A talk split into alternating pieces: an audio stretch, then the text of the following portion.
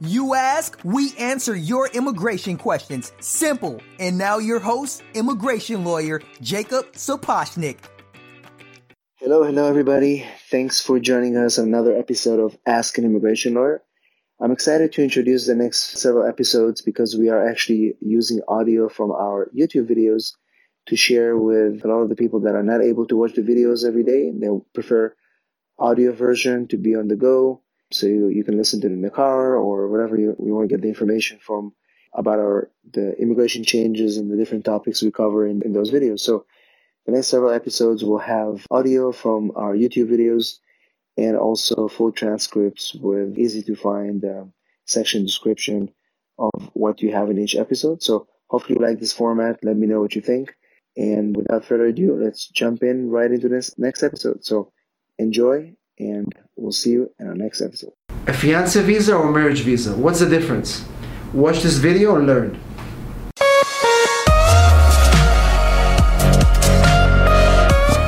Hello everybody, Jacob Sapochnik here, immigration attorney based in San Diego, California. We serve clients in all 50 states and around the world. In this video, we'll talk about the difference between a K1 visa, a fiance visa, and a marriage visa. So let's start by explaining briefly what is a K1 fiance visa. So a fiance visa is, is usually reserved for people that are engaged to US citizens only. You cannot be engaged to a green card holder because a fiance visa only works with US citizens. And it's reserved for people that cannot come to the US with any other form, uh, form of visas, but the K1 visa. And the purpose of their arrival to the US would be to marry the US citizen within 90 days. If the plan is not to marry within 90 days, the K1 visa is not going to work because if, if the couple is not going to get married in, th- in three months, then the fiance must return to the home country. And so it's useful sometimes for couples that are not sure yet if they want to um, uh, to file the marriage case at the, po- at the moment. It's it's important if the fiance wants to try life in the U.S. for a few months before they get married. But it's also important for people that are not able to get married abroad for many reasons. And so and sometimes people feel that a fiance a visa is a good way to do that because they can come to the U.S.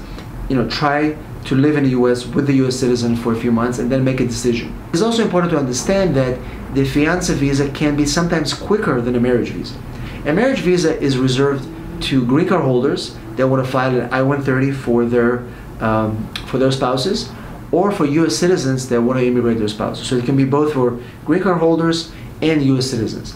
The difference is that if a green card holder files for their spouse, they're going to go um, into a wait into a waiting period subject by the visa bulletin because green card holders cannot give immediate benefits to their spouses. It may take a few years.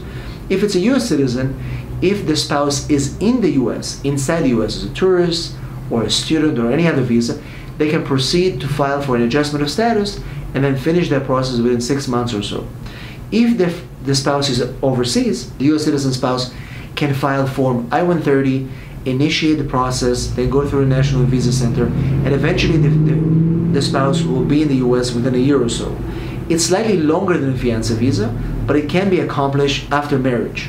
So again, the main difference between a fiance visa and uh, a marriage visa is that first of all, for a fiance visa, the couple they don't have to be married.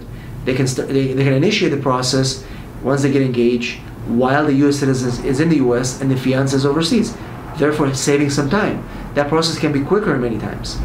The marriage visa is useful because once you finish that process, you arrive to the US with an immigrant visa and you get your green card right away. When you come with a fiance visa, once you're in the US and you marry within 90 days, you have to file for an adjustment of status, which adds another step to the process and make it more expensive as well. It really depends on the couple. Some couples are more traditional. They want to go through the fiance route first. They want to be able to come to the US. They want to experience the life here. They want to be able to test the relationship by living here together. Sometimes those couples, um, it's the first time they actually live together. You know, we have a we have a client right now, uh, a U.S. citizen, an executive who's been traveling to China back and forth, and he met his fiance over there, and they never had a chance to live together. So there, for them, the fiance visa was a perfect option because his fiance arrived to the U.S. We got them here. They lived together for a few months, and then they wanted to get married. They got married, and then we proceeded with getting their adjustment of status.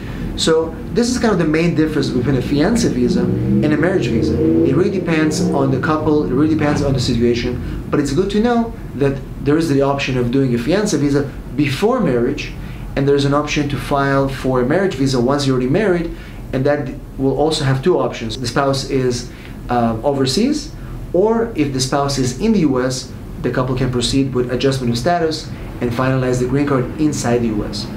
This is a very common question that we get, so hopefully you understood the difference between a K1 fiancé visa and a marriage visa.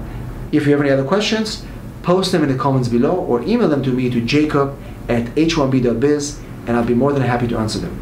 Let us know what other videos you'd like to see and I'll be happy to make them for you. And we'll see you in our next video. Thanks for watching. Thank you for listening to the Ask My Immigration Lawyer podcast, the show that's dedicated to answering your immigration questions. Simple as that. See you next week for another round of questions and much needed answers.